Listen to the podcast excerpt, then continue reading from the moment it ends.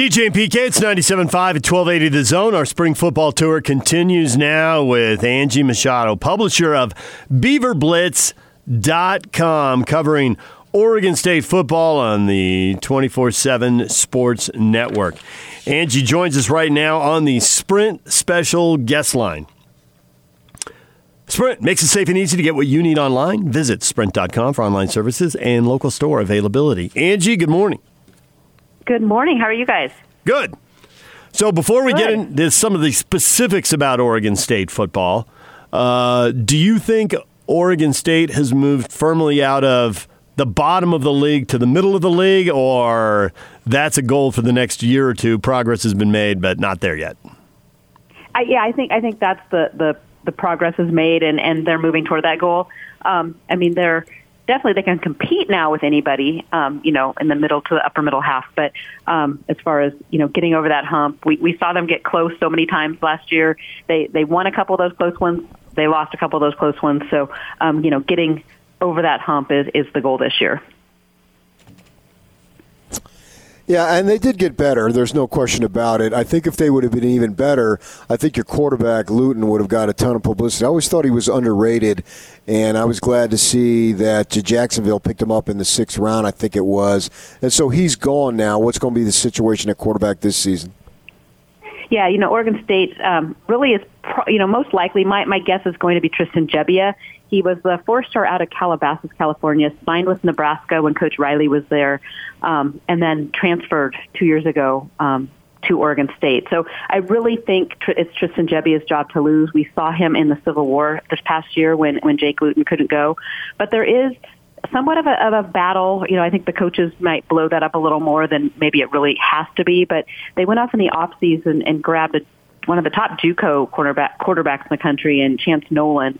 And then they have a freshman by the name of Ben Gulbranson who actually enrolled early. We saw him, you know, the four days of practice at Oregon State was able to get in in March, and I really liked what we saw from him. Um, pretty highly rated kid, like as a sophomore, junior, committed to Cal suffered a knee injury and Cal dropped him. So he fought his way back and like I said, I really liked what we saw from him, but I think ideally you want to redshirt him for, for the season. Uh, it was kind of a two-headed monster at running back with Pearson Jefferson, and, and they combined for over 1,500 yards rushing, which is good and probably explains the four conference wins. It uh, had a running game you could lean on and count on. But Pierce is gone now off the, I think it was the Bears. Uh, Jefferson's back, is so is is Jermar Jefferson the guy, or will it be a two-headed monster? And if so, who else is coming in that can get some carries? Yeah, I mean Jermar Jefferson. I mean, I loved that that duo of of uh, AP and and Jefferson, just because they were such different running styles. But Jefferson was really hampered by some injuries last year, so we really saw a lot more of AP um, than maybe we would have. You know, ideally. So Jermar now is completely he- healthy. I see him being the guy. However, there's a guy, BJ Baylor, who he he wowed us last spring. So a year ago spring, he was really kind of stepping up his game, and I really see him being kind of that go that that number two guy that's going to be sharing carries. You know, Oregon State isn't looking for a guy to carry carry the load the full time. So whereas Jermar might be the featured running back, look for BJ Baylor um, to be right in that mix too, and, and see a lot of carries. As I look at the defensive side of the ball, yeah, they lost a few guys. Uh, got most of the guys, as far as I can figure out. Correct me if I'm wrong. Coming back, as I analyze it and look for the top players, uh, am I correct in going with Omar Speights as inside linebacker as being the best? Uh, I, I would say he's one of, but I wouldn't um, overlook Hamilcar Rashed, who uh, led the nation in sacks and tackles for loss this past year.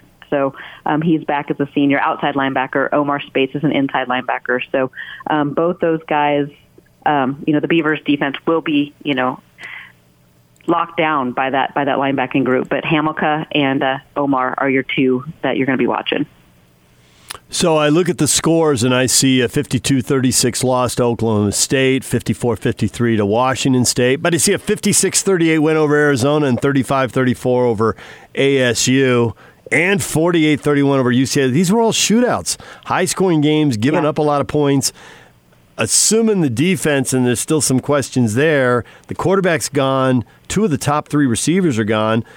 are, are we looking at a lot more high scoring games, or is there something that's going to change on this roster that's going to prevent that? And maybe it's the passing game. Yeah, you know it's it's going to be interesting because yeah, Oregon State with with Jake Luton at quarterback, and you had Isaiah Hodgins.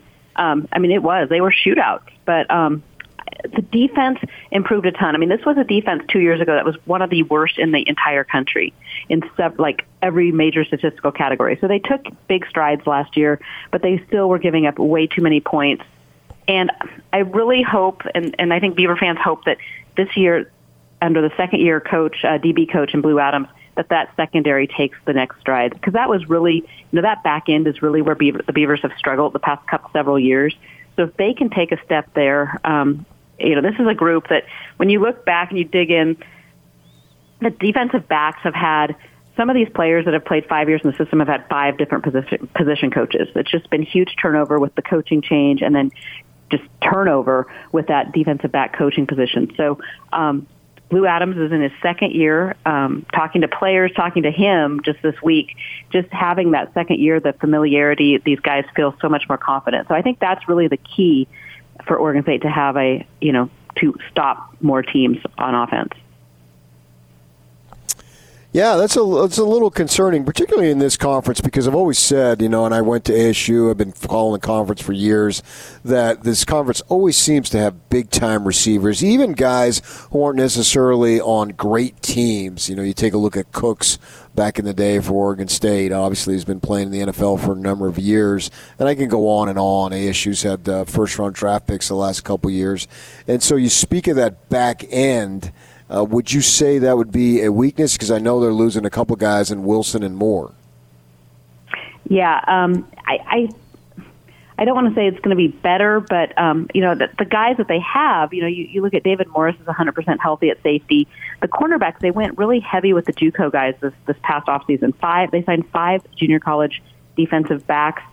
Coach Adams not only played in the NFL, he coached um, several years with the Miami Dolphins, so he has a, a definite ideal of what he wants his DBs to look like, especially at corner, and he wanted more length. That's what he did, went out and got with these junior junior college players. He got length, and that's something I think in the Pac-12 especially that you need to to combat some of those big rangy receivers that that play in the league. So. A matter of how fast those guys can get up to speed, but yeah, I, I just see that back end as being the key, really, for how this season goes for Oregon State. I, you know, offensively, I think whoever's the quarterback, it's a, it's a system that they're going to put up some points. They have they have some faster receivers this year.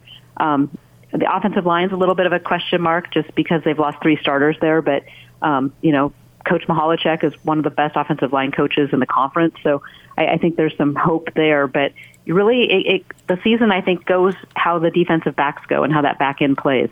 If they can stop some teams and, and stop the the bleeding that some of those big high scoring games, then I think the Beavers will improve quite a lot. Opening with uh, Oklahoma State on the road, is that a good plan for Oregon State? Looking ahead, it looks like they've tried to schedule a little lighter in the future. Uh, yeah, I mean, you know, you have to look back though. I mean, this is this is just the it was a two two game home and home. So Oklahoma State you know, came to Oregon, came to Reser Stadium last year. So this is just the the back end of that. Um, so I, I, that's the scheduling strategy. You know, back in the past, Oregon State had um, an athletic director that scheduled a lot of the body bag games. Oregon State, you know, had traveled to Ohio State. They traveled to LSU. They've done the TCU um, in the Cowboy Stadium. There's been several of those big, you know, payday games. Um, but to have, you know, when this game was scheduled, you were thinking, you know, if you're the athletic director, you're looking, this would be Gary Anderson's fifth year in the program. So I think you're, you're looking at that thinking, okay, you know, you should have the, the program going and, and it's a, a pretty good matchup against a, you know, mid, mid to upper mid level, you know, Big 12 team. So nobody could have ever expected Gary Anderson to, you know, quit on the team midway through the season. So, um, back in, in 2017. So that's, unfortunate, but I think, you know, if Oregon State wants to get better, they're going to have to play some of the better opponents.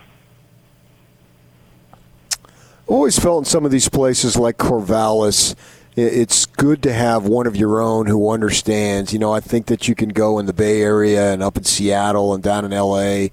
and maybe even down the road a little bit in Eugene because of the enormity of the program. You could bring in an outsider and he won't necessarily miss a beat as far as recruiting and building a program. But a place like Salt Lake and and Corvallis needs one of their own. How important was it for them to get Smith in there, who obviously is one of their own? Yeah, I, you know, it was it was an interesting hire at the time because you know this is Jonathan Smith's first ho- uh, head coaching job, so I think there was some question about you know him being able to you know it's a big jump. You know, you're going from offensive coordinator in the Pac-12 to a, a head coach, but he has not missed a beat. He's hired some really good people around him that that know, um, you know, kind of can handle that back end stuff as far as you know, the director of uh, you know, chief of staff and all of that. So. Um, it's been huge, you know, for him to be able to go out into the living rooms and say, you know, I've been here, we've done it. You know, Jonathan Smith was the quarterback back when Oregon State beat Notre Dame and finished fourth in the country. So, um, for him to be able to give authenticity, uh, he has, you know, Trent Bray is another player who played at Oregon State as his linebacker coach. Jim Michalczik was on Dennis Erickson's staff back uh, in that Fiesta Bowl team, so he's familiar with Corvallis. So um, to have those players um, and then, you know, he's surrounded himself internally with a few guys that you know have played at Oregon State in in recruiting role and as far as in recruiting roles. So you have James Rogers and Mike Doctor that are helping the the program from inside. So um, it gives it that family feel that it had lost there for a little bit. And uh, you know, I, I I see players really responding and and recruits responding as well. You know, Oregon is just such a beast. Do they just suck up all the oxygen, you know, donors, fans? I mean, are there people going to Oregon State and alumni go to Oregon State to root for Oregon just because they win so much? I'm wondering how much of an island Oregon State is really on when there's a big dog right down the street. Oh, absolutely not. I mean, if, if, if, if a Oregon State booster, it, it's such a huge rivalry. Um, you know, Oregon has a huge booster in Phil Knight, but um, you know, Oregon State has – very loyal booster.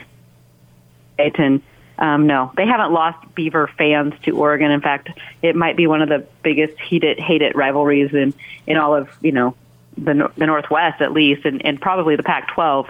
Because I think you talk to Oregon State fans and boosters, and there's that um, mentality of they're doing Oregon State's doing it as a group, and uh, they don't have a, a team owner per se that's that's just you know doing everything for them.